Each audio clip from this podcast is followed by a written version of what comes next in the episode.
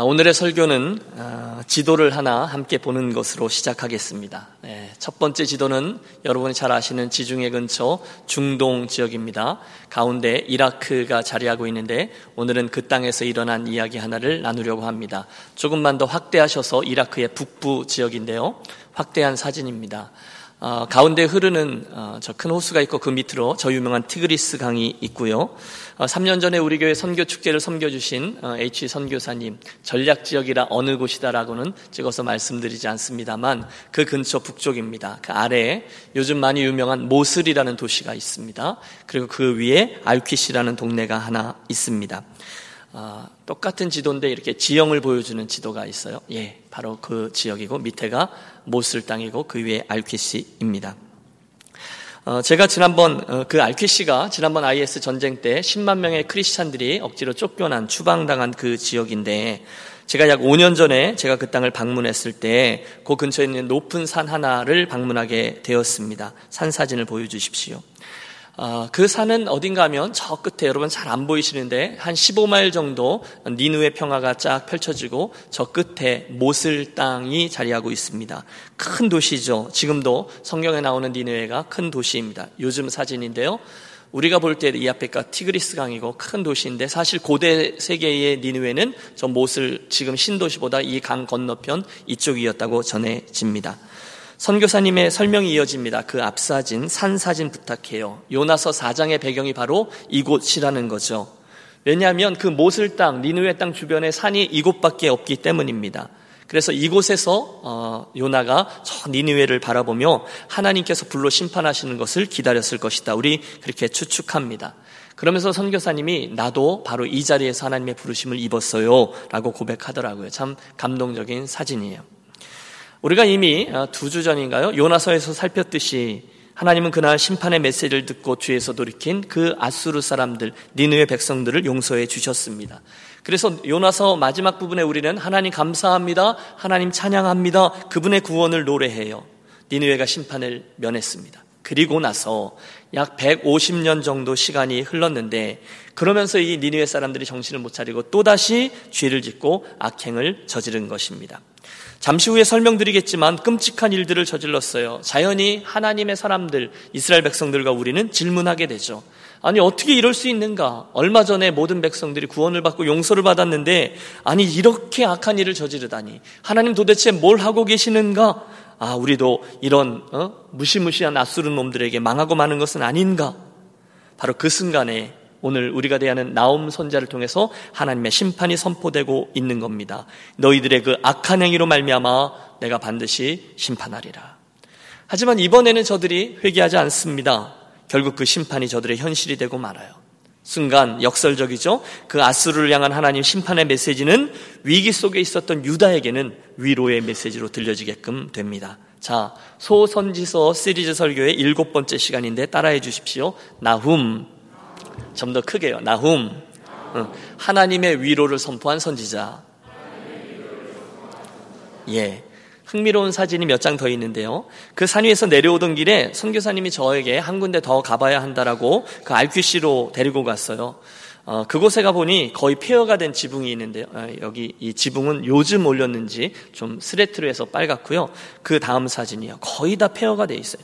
밖에 문도 잠겼고 얼로 들어가야 되는지 모르고 잡초들도 뭐 이렇고 좀 이상해요. 근데 저희가 이제 왔다 갔다 하니까 옆에 있는 사람이 옆집 사람이 와서 문을 열어주는데 거기가 어디냐? 그 다음 사진이요. 예. 놀라지 마세요. 나움 선지자의 묘라는 거예요. 어, 여러분 별로 안 놀라시죠? 그러니까 전에 아수르가 그 북이스라엘을 멸망시키고 남쪽 유다의 예루살렘을 점령하고 이렇게 막 쳐들어오고 못 살게 굴다가 그 예루살렘에 있던 사람들 중에 몇 명을 포로로 끌려가고 갔는데 그때 나움이 거기까지 끌려갔을 거다. 그리고 그가 그곳에서 그 밑에 있는 니느웨를 향해서 예언하고 결국 거기에 묻혀서 죽었을 것이다. 라고 교회는 16세기 이후부터 그렇게 주장합니다. 만 별로 이렇게 안 믿어집니다. 물론 이곳 외에도 이 나움 선자가 활약했던 곳이 세 군데 정도 더 후보지가 물망에 올라 있습니다. 예, 감사합니다. 그러므로 여러분 여하간 오늘 우리가 나움을 열면서 저 앞에 있었던 요나 선지자, 아, 이 요나서의 후편이 바로 나움이구나. 이렇게 생각하면 무리가 없겠습니다. 아쉽게도 나움에 대해서 우리가 아는 것은 별로 없습니다. 그저 그 이름 나훔의 뜻이 여호와께서 위로하셨다라는 것 정도예요. 여러분 말씀드렸다시피 아수르 제국 어, 세계사 시간에는 아시리아로 나오죠. 그들은 근동지방에서 맹위를 펼치고 있었습니다. 그들은 농사나 무역이 아니라 전쟁과 약탈을 통해서 나라의 부를 취득했어요. 침략하여 죽이고 그곳에 있는 것들을 빼앗아 오는 일이 반복됩니다. 주변의 모든 나라들이 이 아수르의 말발굽에 밟히게 되었어요. 기록에 나오, 는그 아수르 사람들의 그 잔악 무도함은 끔찍했습니다. 그들은 피정복자들을 산채로 때려 죽이고 자신들의 신 아셀에게 인신 제물로 드리는가 하면 토막난 시체들을 짐승들에게 먹이로 던져주는 무자비한 사람들입니다. 그뿐이 아니죠. 정복 당한 나라의 왕자들은 그 아버지 왕의 목을 잘라서 자신들의 목에 걸고 다녀야 했고요. 왕후 또한 남편의 머리를 가지고 잔치를 해야 했습니다. 더 끔찍한 건요, 사람들의 머리를 동강동강 내서 머리로 피라미드를 쌓았다라고 전해지기까지 합니다. 그 사람들의 가죽을 벗겨서 자기들의 기둥을 세울 때 기둥을 싸기도 했다고 해요. 정말로 악하고 폐역하고 끔찍했고 주변에 있던 모든 나라들이 그들로 인해서 신음했습니다. 아니, 지금 유다도 예외가 아니었어요. 얼마 전에 그 아수르에 의해서 북이스라엘이 멸망을 했고요. 바로 그때 그 밑에 있는 유다도 풍전등화 같은 형편에 처해 있습니다. 벌벌벌 떨고 있을 때에 하나님께서 나훔 선자를 통해서 말씀하십니다. 나는 진노하며 보복하는 여호와인데 내가 너희들의 악행을 반드시 멸할 것이다. 예. 나움서가 네 장인데요. 세 개의 대지로 구성되어 있습니다. 첫째는 이 니느웨를 향한 하나님의 진노입니다. 둘째는 니느웨 그 아수르가 멸망할 것이다라는 예언입니다. 그리고 나서 세 번째는 그들이 멸망당할 수밖에 없었던 이유들입니다. 예, 결국 영원히 영광과 권세를 누릴 것 같았던 아수르가 나움의 예언대로 612년경에 신흥 제국인 바벨론에 의해서 멸망하게 됩니다. 이 니느웨는 아주 폐허가 되고 말죠. 자, 서론이 길었는데 이번 시리즈 설교를 이끄는 질문은 이것입니다. 그날 그 이스라엘 백성들과 아수르 사람들에게 선포되었던 이 나훔 예언서의 말씀이 특별히 그 강포했던 아수르 민족들에게 선포됐던 심판 메시지가 오늘 캘리포니아 땅에 살고 있는 저와 여러분에게 무슨 의미가 있습니까? 예, 오늘도 이 본서에 나오는 세 가지 중요한 주제들을 붙잡고 씨름하되 특별히 그 각각의 중요 주제들이 보여주는 하나님의 성품을 집중하여 보도록 하겠습니다. 가장 먼저 저와 여러분이 나움서에서 발견하는 우리 하나님은 진노하시는 하나님이세요. 한번 따라해 주십시오. 진노하시는 하나님. 조금 뜻밖이죠. 여러분 우리가 보통 하나님에 대해서 말할 때 어떤 이야기 하죠? 사랑 이야기 많이 합니다. 은혜 이야기합니다. 십자가 이야기합니다. 자비, 평화 등등 하나님 나라의 가치를 얘기합니다. 그런데 본서는 딱 열자마자 하나님의 진노부터 이야기합니다. 그런데 그게 맞아요. 여러분 잘 생각해 보십시오. 만일 하나님의 진노가 없다면, 죄에 대한 하나님의 심판이 없다면, 우리가 그렇게 중시하는 저 십자가의 대속의 은혜와 또 구원의 복음은 전혀 필요 없는 것이 되고 맙니다. 그렇죠? 하나님의 공의와 그 공의 때문에 있는 하나님의 진노를 볼 수 있어야 자연스럽게 하나님의 사랑과 은혜가 보이게 되는 거예요. 예를 들면 우리가 좋아하는 요한복음 3장 16절이 그것이죠. 하나님이 세상을 이처럼 사랑하사 독생자를 주셨으니 너무너무 듣기 좋은 말씀이 하나님의 사랑 이야기입니다. 그런데 하나님이 왜 독생자를 주시기까지 우리를 사랑하셨는가라는 이유가 바로 이어 나옵니다. 이는 저를 믿는 자마다 멸망치 않고 영생을 얻게 하려 하심이니라. 여러분 하나님의 사랑은 우리로 멸망하지 않게 해주시려고 주신 거예요. 그런데 그 같은 이야기 속에 하나님의 사랑과 멸망이 다 나온다는 거예요. 왜 멸망을 이야기합니까? 죄 때문입니다. 죄에 대한 하나님의 진노 때문에, 공의 때문에 우리가 멸망할 수밖에 없어요. 그 멸망이 나와야 우리는 비로소 하나님의 사랑과 독생자 이야기를 은혜로 받을 수가 있어요. 여러분 이해가 되십니까? 진노가 있어야 은혜가 있다는 거예요. 그러므로 여러분 함께 기억하겠습니다. 하나님의 진노와 하나님의 사랑은 복음의 양면입니다. 갈보리 십자가에서 피 흘려 돌아가시는 예수 그리스도를 우리가 볼 때, 그러므로 우리는 그곳에 있는 하나님의 사랑만 보아서는 아니 되는 거죠. 대신에 하나님의 진노도 같이 보아야 돼요. 물론 십자가는 하나님의 사랑이 얼마나 깊은지 우리에게 보여줍니다. 하지만 동시에 십자가는 우리의 죄가 얼마나 끔찍한지, 하나님이 그들을 향한 진노가 가지고 계신 진노가 얼마나 큰지를 또한 보여줍니다. 그런 의미로 저는 이 나훔서가 오늘날 하나님의 사랑과 은혜를 값싸게 이야기하는 현대인들에게 꼭 필요한 말씀이다라고 확신합니다. 왜냐하면 이 말씀이 우리들에게 하나님의 사랑과 하나님의 공의를 똑같이 강조하면서 복음의 균형을 유지할 수 있게 해주기 때문이에요. 하나님은 어떤 하나님이요? 진노하시는 하나님이에요. 그리고 나서 그는 그 하나님의 진노에 한 가지 특이점을 더해 줍니다. 그것은 바로 노하기를 더디하시는 하나님이라는 표현이에요.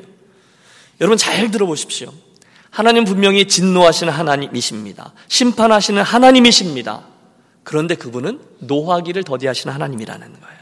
그분은 즉시로 심판하지 않는 하나님이에요. 인내하시는 하나님이시라는 거예요. 여러분, 저와 여러분의 하나님이 단순히 죄에 대해서 진노하시는 하나님에서 그치지 않고 그 노하기를 더디하시는 하나님이라는 사실로 인해서 감사하시기를 바랍니다. 음. 여호와는 노하기를 더디하시며 여러분 이 말씀 한번 묵상해 보세요. 도대체 목사님 저게 무슨 얘기일까요? 한번 따라해 보세요. 아니 속으로 한번 따라해 보십시오. 여호와께서는 노하기를 더디하신다. 얼마나 큰 은혜인지 모릅니다. 여러분 믿음의 길을 가다 보면 저와 여러분이 쉽게 답을 찾을 수 없는 하나님에 대한 질문 하나가 있습니다. 그건 하나님 정말로 선하신가? 라는 신정론에 관한 질문입니다. 몇 년 전에 우리 한국에 일어났던 끔찍한 세월호 사건을 기억합니다. 그 무고한 학생들, 그 생명들을 그렇게 무책임하게, 그렇게 억울하게 방치했던 이들 때문에 우리 경악합니다. 도대체 하나님은 얼마 전에 여러분 유럽 쪽이죠. 내전을 피해서 국경을 넘던 난민들 70명이 그 트럭 안에서 숨진 채로 발견됩니다. 자신들의 주머니에 생겨날 이익을 위해서 수많은 사람들을 담보로 삼아 그들을 국가적으로 갑질 행하고 횡포를 입삼고 전쟁을 일으키고 여러분 사람의 생명을 너무너무 포악하게 행하는 이들은 계속되고 있어요. 그때 우리 질문하죠. 아니 어떻게 저렇게 악할 수가 있냔 말이냐. 하나님 어떻게 저런 악을 그래도 허용하고 계십니까? 하나님이 정말로 살아계시다면 어떻게 저렇게 나쁜 이들을 그냥 내버려 두시는 거예요? 하나님은 진노하시는 하나님이시라면서요? 여러분 어떻게 생각하십니까? 왜 하나님이 그런 악을 허용하시죠? 왜 세상에 그토록 나쁜 사람들이 그렇게 활개치도록 내버려 두시죠? 이유는 하나입니다. 그것은 우리 하나님이 그런 악한 이들이 그래도 회개할 수 있도록 기회, 를 주시는 노하기를 더디하시는 하나님이시기 때문이에요. 여러분 이 사실이 다른 이들에게 적용하면 뭐야? 이럴 수 있지만 나 자신에게 적용하면 큰 은혜가 됨을 기억하십시오. 오늘 하나님께서 저와 여러분의 죄와 진노에 대해서 심판하지 않고 기다리시는 이유는 하나뿐이에요. 뭐죠? 회개입니다. 주의 약속은 어떤 이에 더디다고 생각하는 것 같이 더딘 것이 아니라 오직 주께서는 너희에 대하여 오래 참으사 아무도 멸망치 않고 다 회개하기에 이르기를 원하시느니라. 여러분, 분명히 심판이 있습니다. 하나님 우리들의 모든 죄악에 대해서 특별히 진노하시며 심판하신 하나님 맞아요. 하지만 동시에 그분은 그 진노를 더디 바라시며 인내하시는 하나님이시라고 해요. 그래서 세상에는 여전히 악한 이들이 남아 있는 것이죠. 하지만 여러분 그게 이 이야기의 끝은 아닙니다. 한 가지를 더 기억해야 되는데 그것은 분명히 우리 하나님은 진노하시는 하나님이며 노하기를 더디하시는 하나님이시지만 그건 맞지만 만약에 저가 끝까지 회개하지 않고 버티면 하나님은 한순간 그를 반드시 심판하시고 반드시 그 죄값을 치르게 하시는 분이라는 거예요. 나움서가 이 이야기를 극명히 드러냅니다. 물론 여러분 역사 속의 니누에는 그날 하나님의 심판으로 인하여 완전히 사라졌습니다. 하지만 오늘도 세상에는 여전히 그런 니누에 같은 사람들, 그런 악한 사람들이 가득합니다. 그때 그들을 보며 기억하겠습니다. 비록 하나님의 진노는 더디 나타나지만 그들은 반드시 하나님의 심판대 앞에 서게 된다라는 사실을 말입니다. 왜요? 그분은 무슨 하나님이요?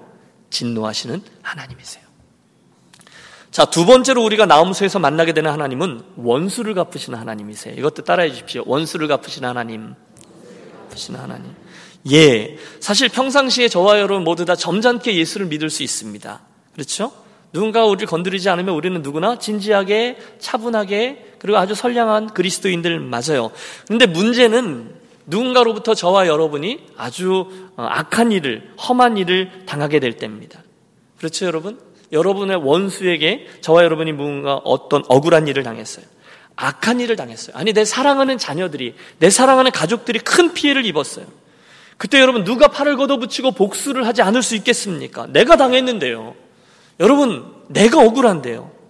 지금 유다가 그런 거예요. 나라가 공격당하고 가족이 피를 흘리고 순간 저들이 이를 부득부득 깔며 나섭니다. 내가 안 되지만 이 한 몸 불살라 저 아수르 놈들을 바로 그 순간에 하나님께서 나움 선자를 통해서 저들을 붙잡으시는 거예요. 이렇게 말씀하시면서요.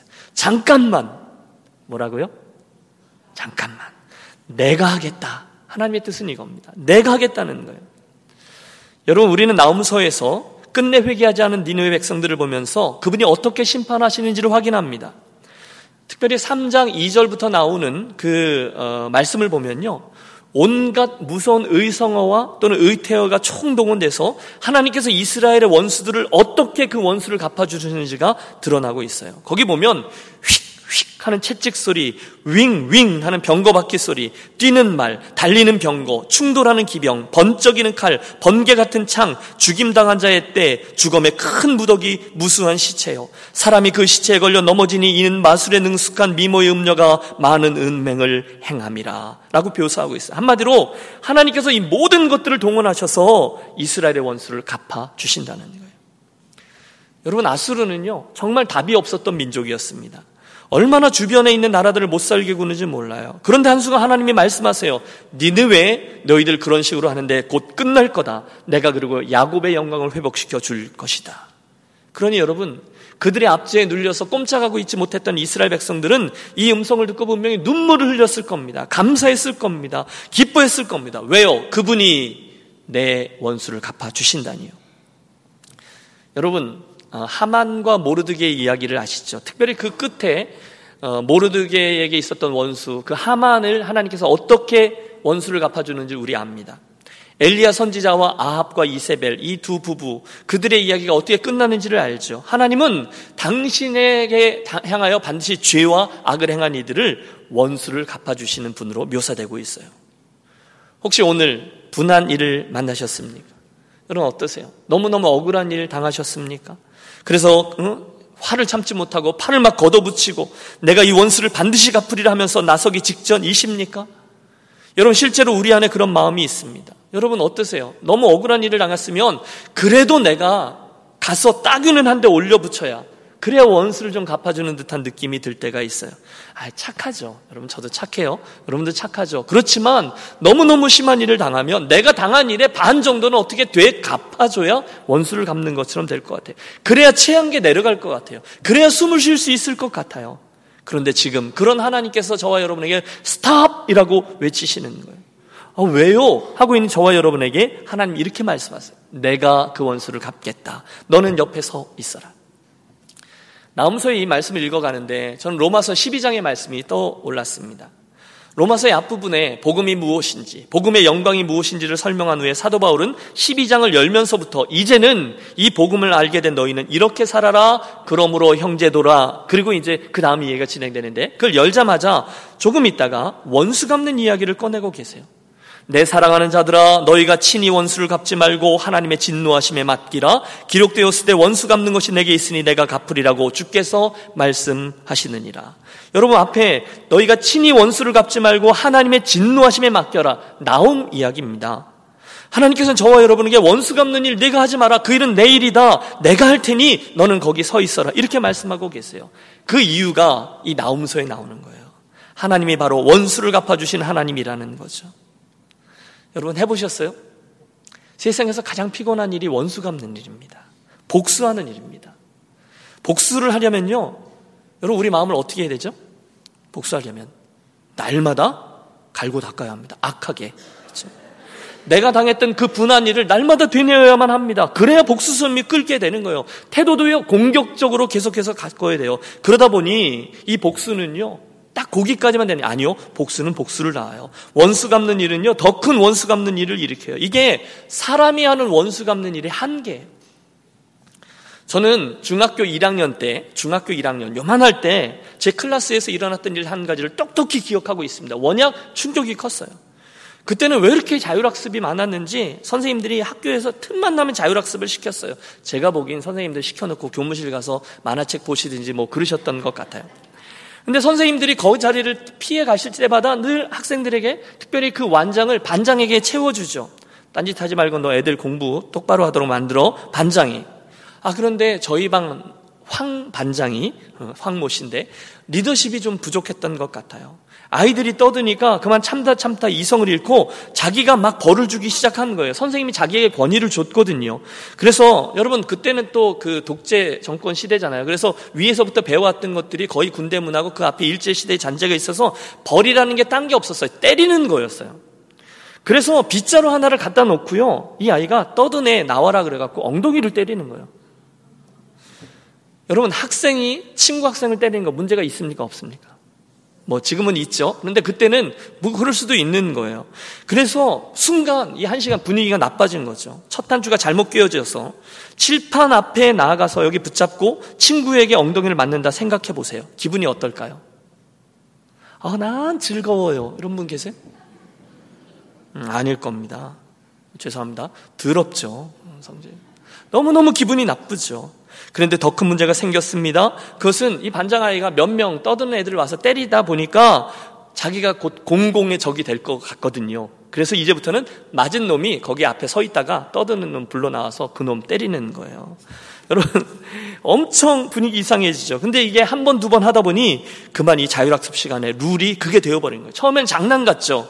그러다가 이게 한 놈이 통제가 안 되니까 거기서부터는요, 와, 인민재판이 그런 거예요. 공산당이 그런 거예요. 친구를 불러가면서 자기가 평상시에 미워했던 놈을 어떻게 해서든지 꼬투를 잡아서 끌어와서 때리는 거예요. 그럼 때려서 들어가는 애는 억울하잖아요. 그래서 때리고, 야, 이제 네가 때려고 가는데 자기는 맞았으니까 걔 들어가는데 책상을 이렇게 건드리고 들어가면 너 시끄럽게 했다고 나오라 그래서 또 때리고. 저는 한 시간 내내 지옥이 이런 것이구나를 뼈저리게 경험했습니다. 저는 깨달았죠. 아, 사람은 정말 악하구나. 중학교 1학년이. 또 둘째, 통제되지 않는 리더십은 정말 재앙이구나. 그리고 마지막으로 내가 원수를 갚는다는 것은 공평하게 진행될 수 없구나라는 것을 말입니다. 그래서였던 것 같아요. 하나님은 친히 원수 갚는 일은 내가 하겠다라고 말씀하세요. 창세기에 보면 가인과 아벨 스토리가 나옵니다. 아벨을 가인이 쳐 죽였을 때 하나님이 가인의 이마에 표를 하나 주셨습니다. 누구도 가인에게 손대지 말라라는 뜻이었죠. 왜요? 가인을 심판하고 손대는 건 누구 일입니까? 하나님의 일입니다. 사람이 손대기 시작하면 문제가 커집니다. 왜냐하면 사람은 그 원수를 공평하게 심판할 만한 능력이 없어요. 정확한 심판, 뒤탈이 없는 깨끗한 심판, 아무도 의의를 제기할 수 없는 심판은 누구만이 할 수 있습니까? 여러분 좀 열심히 하는데 대답을 좀 해주세요. 누구만 할 수 있어요? 하나님만 할 수 있습니다. 그러므로 어떻게 보면요. 저와 여러분이 팔을 걷어붙이고 누군가에게 원수를 갚겠다라고 나서는 것은 하나님이 행하시는 일을 넘보는 자리입니다. 우리는 이 세상을 공평하게 심판하실 분이 하나님 한 분뿐이다라는 사실을 믿습니다. 누구든지 그거를 맘대로 할 수 없어요. 그래서 하나님 말씀하시는 거예요. 악역은 내가 하겠다. 너는 그 원수를 위해 대신 기도하라. 축복하라. 우리 예수님은 원수를 어떻게 하라고요? 사랑하라 하셨습니다. 선한 일은 내가 하고 악한 일은 내가 하리라. 하나님께서 우리를 케어하셔서 하신 말씀이죠. 혹시 여러분 속, 속으로 손들어 보십시오. 여러분 미워하는 분 있으십니까? 그렇다면 그분을 향해서 여러분 원수의 마음을 갈지 맞고 하나님께로 맡기시기를 바랍니다. 그분을 위해 오히려 기도하십시오. 쉽지 않아요. 그러나 우리는 하나님 나라와 하나님 나라의 가치가 맞다는 것을 믿거든요. 저가 오리를 가자 하면 심리를 가주십시오. 오른뺨을 치면 왼편을 내 놓으십시오. 그리함으로 내가 숯불을 머리에 쌓아 놓으리라. 로마서에서 나오는 유명한 관용구 그 일로 인해서 원수가 얼굴이 뻘개져 부끄럽게 된다는 것입니다. 하나님이 원수를 다루시는 방법은 여러 가지예요. 시편 23편에 보면 주께서 원수의 목전에서 내게 상을 베푸시고라는 표현이 나옵니다. 사이가 안 좋아요. 그런데 하나님이 내 편이 되셔서 저 원수의 목전에서 나에게 너무너무 잘해 주시는 거예요. 그러면 원수는 어떻게 돼요? 울그락불그락 되는 거죠. 나를 높이시는 거예요. 그를 치는 것보다 더 큰 복수는 나를 높이시는 겁니다. 그러면 원수들이 분해서 어쩔 줄 몰라 해요. 시편 3장 7절에도 어, 재미있는 표현이 있습니다. 여호와여 일어나소서 나의 하나님이여 나를 구원하소서 주께서 나의 모든 원수의 뺨을 치시며 악인의 일을 꺾으셨나이다. 하나님이 내 원수의 뺨을 쳐주신다는 거예요. 그의 일을 뽑으신다는 거예요. 그러므로 여러분 그 일은 우리가 할 일이 아니에요. 10편 37편 행악자를 향하여 불평하, 불평하지 말며 불의를 행하는 자를 투기하지 말지어다. 저희는 풀과 같이 속히 배임을 볼 것이며 푸는 채소같이 쇠잔할 것이미로다. 여호와를 의뢰하여 선을 행하라. 우리가 싫어하는 원수들에게 대해서 우리가 뭐 하지 말라는 거예요. 하나님이 하실 거라는 거예요. 우리는 좋은 일만 하라는 거예요. 그러므로 이 모든 원수 갚는 일에 대한 성경적인 원리들을 다 모으면 정리하면 이겁니다. 악한 자 때문에 네가 손해 보지 말라라는 것입니다. 내 원수를 내가 심판하려고 하다가 보면 나만 손해라는 거예요. 왜? 내가 욕해야 되거든요. 왜? 내가 마음을 독하게 먹어야 되거든요. 내가 복수의 칼을 휘둘러야 되거든요. 내 손에 피가 묻을 것이거든요. 그리고 그 복수는 또다시 더 큰 복수로 내게 돌아오게 될 것입니다. 그래서 하나님이 말씀하시는 거죠. 나는 심판하는 하나님이니 내가 하겠다. 너는 좋은 일만 해라. 너는 좋은 말만 해라. 할렐루야. 너는 선하게 반응해라. 할렐루야.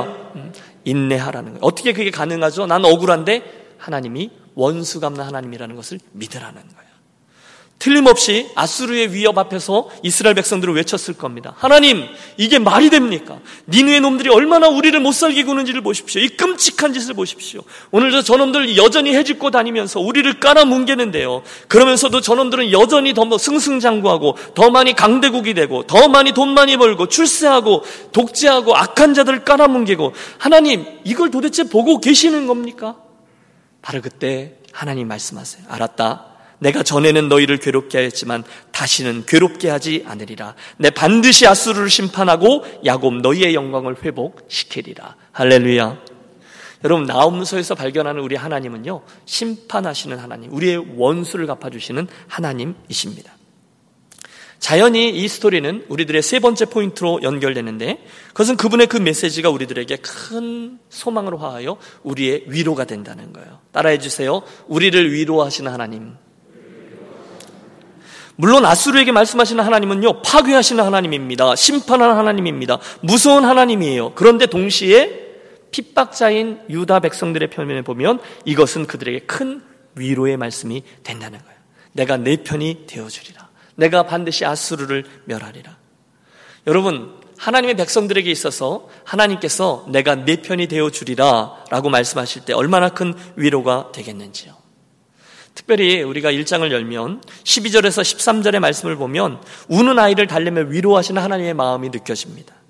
여호와께서는 이같이 말씀하시기를 그들이 비록 강하고 많을지라도 반드시 멸절을 당하리니 그가 없어지리라. 내가 전에는 너를 괴롭혔으나 다시는 너를 괴롭히지 아니할 것이라. 이제 내게 지은 그 멍에를 내가 깨뜨리고 내 결박을 끊으리라. 여러분 유다 백성들이 굉장히 곤고했습니다.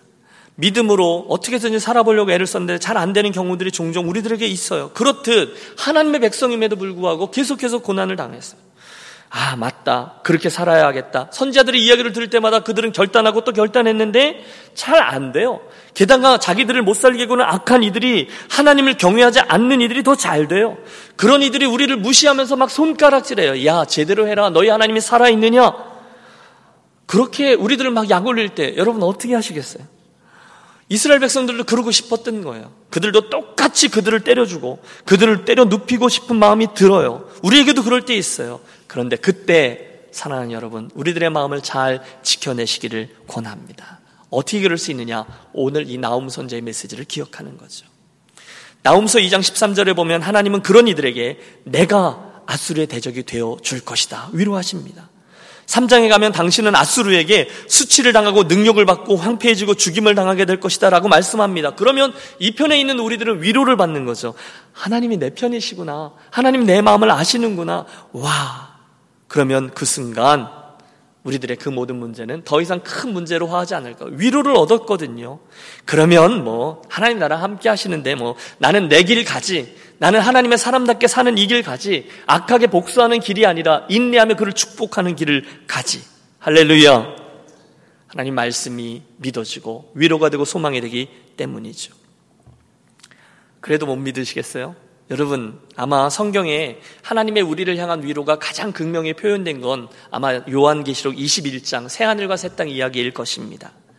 또 내가 새하늘과 새 땅을 보니 21장 3절입니다. 내가 들으니 보좌에서 큰 음성이 나서 이르되 보라 하나님의 장막이 사람들과 함께 있음에 하나님이 그들과 함께 계시리니 그들은 하나님의 백성이 되고 하나님은 친히 그들과 함께 계셔서 모든 눈물을 그 눈에서 닦아주시니 다시는 사망이 없고 애통하는 것이나 곡하는 것이나 아픈 것이 다시 있지 아니하리니 처음 것들이 다 지나갔음 이러라. 아멘. 여러분 하나님께서 저와 여러분의 위로자가 되어 주신다는 거예요. 힘들 때, 억울할 때 욱 하고 싶을 때 여러분 그러므로 나움서의 하나님을 기억하며 기도하기로 하겠습니다. 정말로 그런 악한 이들이 득세하고 하나님이 침묵하시는 것 같고 할 때 그래도 저와 여러분이 해야 될 일은 원수 갚는 일이 아니라 팔 걷어붙이는 일이 아니라 강팍하게 대하는 게 아니라 어떻게 하는 거요? 그분을 의뢰하고 그분의 위로를 구하며 우리의 길을 가는 것인 줄로 믿습니다. 나움서의 말씀을 통해서 오늘 우리가 깨닫는 불변의 진리가 하나 있어요. 하나님 앞에서 죄 짓는 자들이 한때는 흥황하는 것 같지만 결국 하나님은 그들을 심판하신다는 것입니다. 믿습니까? 여러분 역사를 보십시오. 성경을 보십시오. 우리의 경험을 보십시오. 아, 목사님, 저 사람은 아무리 그래도 벌써 5년째 아무리. No. 여러분, 요즘 한국에 일어나고 있는 정치의 변화를 보십시오. 뭐 우리가 이러저런 얘기할 수 있지만 죄 지은 일들, 그런 이들이 승승장구하는 것 같지만 결국은 다 드러나는 것을 우리가 봅니다. 하나님을 경외하는 자들이 한때는 고난을 당하는 것 같지만 결국은 하나님의 승리와 위로를 맛보게 됩니다. 그리고 이 사실이 오늘 우리들에게 미치는 영향이 있습니다. 바로 그렇기 때문에 저와 여러분은 끝까지 하나님 진리의 말씀을 붙잡고 하나님 나라의 가치를 붙잡고 끝까지 싸우며 나아가는 믿음의 선한 싸움을 하는 것입니다. 여러분 저를 따라오고 계시죠? 오늘도 세상에는 아수르 같은 사람들이 가득합니다. 여전히 그들이 득세하고요. 저들이 힘을 써요. 똑바로 안 해요. 하나님 나라의 가치와 상반되는 행위들을 해요. 남을 짓밟아요. 그리고 모르는 척해요. 아나무인이에요. 그때 그런 이들이 잘 되는 걸 보면 우리 잠깐이지만 눈동자가 흔들립니다. 저도 자주 보거든요. 여러분 남을 밟아서고 이겨야 우리가 올라가잖아요. 잠깐 눈을 감고 나도 짐짓 모른 채 해야 나의 이익이 늘어나잖아요. 그럴 때면 우리에게 유혹이 오는 거예요. 나도 이 원리를 좀 포기하고 좀 성공하고 싶어요. 나도 그들처럼 똑같이 하고 싶어요. 나도 좀 출세하고 싶어요. 나도 그런 방식이지만 본때를 보여주고 싶어요. 그런데 바로 그 순간에 하나님께서 우리로 정신을 차리게 하시는 겁니다. 나는 진노하는 하나님이라. 나는 심판하는 하나님이라. 내가 원수 갚는 하나님이라. 그리고 나는 위로하는 하나님이라. 좀 부끄럽지만 저희 고백을 한번 하죠. 지난 주간에 제가 이제 유 목사님하고 같이 PD 수첩을 봤어요. MBC에서 나온 거. 팡, 뭐죠? 800억의 비밀인가? 근데 요즘 가장 핫, 나쁜 의미에서 핫한 비판을 받는 한국인의 한 교회에 대한 모습을 방영한 거죠. 거기 보면 오늘날 많은 사람들이 많은 목회자들까지 포함해서 흠모하는 교회 이야기가 나옵니다. 사람들이 어마어마하게 많습니다. 어, 나오는 헌금과 그 재물이 재물이라는 표현이 좀 잘못됐네. 교회 재정이 너무너무 많습니다. 그 안에 출세한 사람들이 가득합니다. 아, 부동산도 너무너무 많아요. 아니, 거기에 있는 목회자는 아주 제왕적인 리더십을 행사합니다. 순간, 눈동자가 흔들리는 거죠. 나도 한 번? 뭐, 여러분이 그렇게 하실 일은 없지만, 하여튼. 여러분, 너무 부끄럽지만 어, 요즘 한국에 있는 목회자들 딱 두 가지 목회자들이 있대잖아요. 하나는 대형교회 목사들과 또 하나는 대형교회가 되고 싶은 목회자. 나는 그런 사람이 아닌가라는 것을 떠올려 보았다는 거예요. 순간 여러분 오해하지 마십시오. 저는 세상에 있는 이 모든 교회가 어떤 교회든지 그 기원이 예수 그리스도에게 있기 때문에 다 귀하다라고 믿습니다. 그리고 이미 끝난 교회는 없다라고 저는 분명히 믿습니다. 소망 없다? 그 한국 교회 끝났다? 저는 그렇게 믿지 않아요. 모든 교회가 하나님 앞에 하나님 나라의 가치를 붙잡고 진리의 싸움을 제대로 하면 모든 교회는 갱신되고 회복될 줄로 믿습니다. 그런데 그 중간에 그곳에 있는 하나님 나라의 가치가 아닌 것들이 내 눈동자를 흔들리게 하더라는 거예요. 더 많은 소유, 더 높이 올라가고, 더 많은 리더십 등등 이런 모든 것들이 그들은 그들의 입술로 십자가를 이야기하고 그들의 입술로 머슴을 이야기하지만 그 십자가가 그 십자가가 아닌 거죠. 그 머슴과 그 섬김이 그 머슴과 섬김이 아닌 것이죠. 저도 출세하고 싶어요. 저도 유명해지고 싶어요. 밟고 올라서고 싶어요. 유혹이에요. 지난주에 만났던 한 신학생 전사님 그러더라고요. 나는 혹시나 사꾼 목자가 될까봐 두렵습니다. 정확히 그 이야기죠. 그런데 그 종이 한 장 차에 제 그렇게 말해줬어요. 전사님, 그게 한 7학년, 8학년 돼서 졸업하는 게 아니에요. 하나님 나라에 이를 때까지 우리는 그 순수함의 싸움을 계속할 거예요. 믿음의 선한 싸움이라는 거죠. 마지막 순간까지 그 유혹은 계속될 것입니다. 나움서의 말씀 앞에서 우리가 함께 고민하는 거죠. 우리 하나님은 공의 하나님을 내가 정말로 믿는가? 그렇지. 나는 믿지. 그렇다면 아무리 이렇다 저렇다 해도 사랑하는 여러분, 행악자들이 행하는 방식을 절대로 따라가지 마시기를 권합니다. 저들이 아무리 많이 가지고 있어도, 아무리 멋져 보여도, 아무리 권세가 있어 보여도, 아무리 폼나고 우리가 다른 수준의 삶을 사는 것 같아도 악인의 깨와 죄인의 자리와 오만한 자의 자리면 우리가 하나님 나라에 같이 싸움을 하니까 가지 않으셔야 합니다. 왜요? 아수르예요. 왜요? 니느웨예요. 아무리 이렇다 저렇다 해도 절대로 가지 마십시오. 하나님 심판하지 않는다고요? 왜요? 우리 하나님은 다 보고 계세요. 다 재고 계세요. 하나님은 진노하실 거예요. 물론 노하기를 더디하시지만 반드시 그 죄값을 물으실 것입니다. 에이, 하나님이 어딨어? 하나님 살아계셨으면 벌써 나한테 벼락을 내리셨는데 나 아무렇지도 않잖아. 여러분, 그 조롱하는 이들의 자리를 피하십시오. 이 세상에 잠깐 가지고 있는 어떤 이들의 형통을 부러워하지 말라는 거예요. 영원할 것 같았던 아수르의 영광은요, 채 200년도 가지 못했습니다. 대신에 사랑하는 유니온 가족 여러분, 의로우신 우리 하나님 나라, 그리고 그분의 가치, 성경에 나오는 진리, 그것들 뒤에 반드시 줄 서는 우리 모두가 되시기를 축복합니다. 평생 그 싸움을 하는 거예요. 오늘 우리는 나움 선자를 통해서 세 가지 하나님에 대해서 이야기를 듣습니다. 우리 하나님은 진노하시는 하나님이십니다. 노하기를 더디하시지만 회개하지 않는 자는 반드시 심판하세요. 따라서 그분의 하나님의 인내를 여러분 악용하지 말고 회개로 그분 앞에 정결한 인생길을 함께 가겠습니다. 둘째, 하나님은 우리의 무엇을 갚아주세요? 원수를 갚아준다 하셨습니다. 당신의 백성들에게 원수 갚는 끔찍한 일을 하지 말라 하세요. 그 일은 내가 할 테니 너는 하나님의 사람다움으로 살아가려무나 초대하십니다. 마지막 하나님은 우리를 위로하십니다. 당신은 우리의 원수들을 낮추시고 벌하시며 우리 편이 되어 주심으로 우리를 위로하십니다. 결론이죠. 오늘 혹시 죄 중에 계십니까? 노하기를 더디하며 기회를 주시는 그분 앞에 빨리 회개하십시오. 하나님이 모르시는 게 아니에요. 빨리 제자리를 가십시오.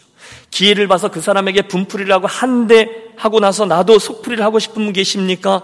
원수를 갚아주시는 그분의 손길을 의뢰하기 때문에 오히려 그분을 사랑으로 선대하는 저와 여러분 되시기를 권합니다. 반드시 하나님 우리들의 편이 되어 주셔서 위로해 주실 것입니다.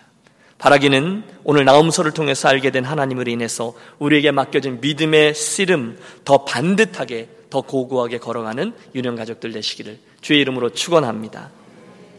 하나님 아버지 오늘 나움 선자를 통해서 주신 말씀들 중에 우리 모두 바르게 반응함으로 진노하시는 하나님을 두려워하고 그 때문에 죄 중에 거하지 않게 하시며 원수를 갚아주신 하나님을 신뢰하기 때문에 원수를 사랑하게 하여 주시며 힘든 일 가운데 내 편 되어 주시며 위로하시는 하나님을 더 든든히 의지하며 나아가는 우리 모두 되게 해 주시옵소서. 주 예수 그리스도 이름으로 기도하옵나이다. 아멘. 함께 일어나셔서 그런 삶을 생각하며 찬양하겠습니다.